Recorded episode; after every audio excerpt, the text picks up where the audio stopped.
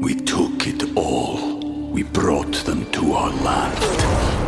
An endless night, ember hot and icy cold. The rage of the earth. We made this curse. Carved it in the blood on our backs. We did not see. We could not, but she did. And in the end, What will I become? Senwa Saga. Hellblade 2. Play it now with Game Pass. Dopo una tosta settimana mi ritrovo a passare il sabato sera a casa mia, con la Dani California che sto frequentando, che ha parcheggiato il suo sexy corpicino addosso a me. we took it all. We brought them to our land.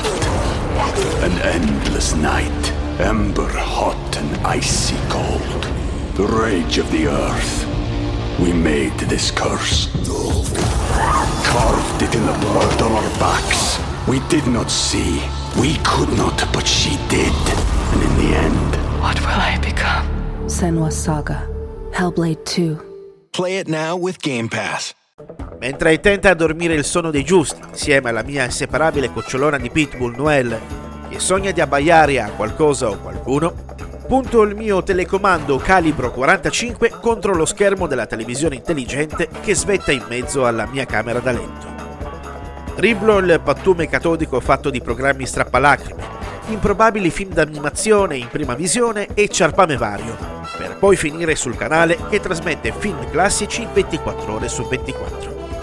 Questa è la settimana della Black Exploitation e dopo la pausa pubblicitaria andrà in onda un grande classico di questo sottogenere cinematografico intitolato È tempo di uccidere Detective del 1974 con protagonista il leggendario musicista funk Isaac Hayes, il quale ha curato anche la colonna sonora del film. Il protagonista è Track Turner, ex giocatore di football americano, che dopo un infortunio diventa un detective privato cacciatore di danni. Lavora con il suo braccio destro Jerry, il quale porta a termine con successo ogni lavoro, a tal punto da avere la fama di duro ed impassibile. Un pappone di Los Angeles di nome Gator diventa un bel grattacapo per la giustizia locale, quando quest'ultimo fugge di prigione senza pagare la sua cauzione. Il garante per le cauzioni Fogarty li ingaggia per mettersi sulle tracce del fuggitivo, il quale, in seguito a un rocambolesco inseguimento, viene raggiunto da Tanner e freddato. Il sottobosco criminale della città degli angeli, Gator era un pezzo grosso, il quale gestiva un giro di prostituzione d'alto bordo, in cui Dorinda, interpretata dall'attrice Michelle Nichols, famosa per aver interpretato il personaggio di Urura nella serie tv originale di Star Trek, gestisce la scuderia di ragazze. Quest'ultima, una volta trovatasi a capo del traffico di affari, assolda dei killer affinché uccidano Turner, il quale venderà molto cara la pelle e farà cantare la sua pistola per riportare la giustizia.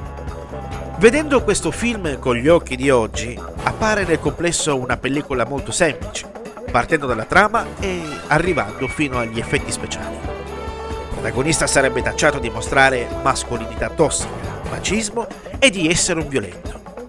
Il regista, l'aiuto regista, lo sceneggiatore e tutto lo staff del film sarebbe accusato e di conseguenza incriminato per aver mercificato il corpo della donna, mentre 700 associazioni di categoria scenderebbero sul piede di guerra affermando di sentirsi offesi da quanto mostrato sullo schermo.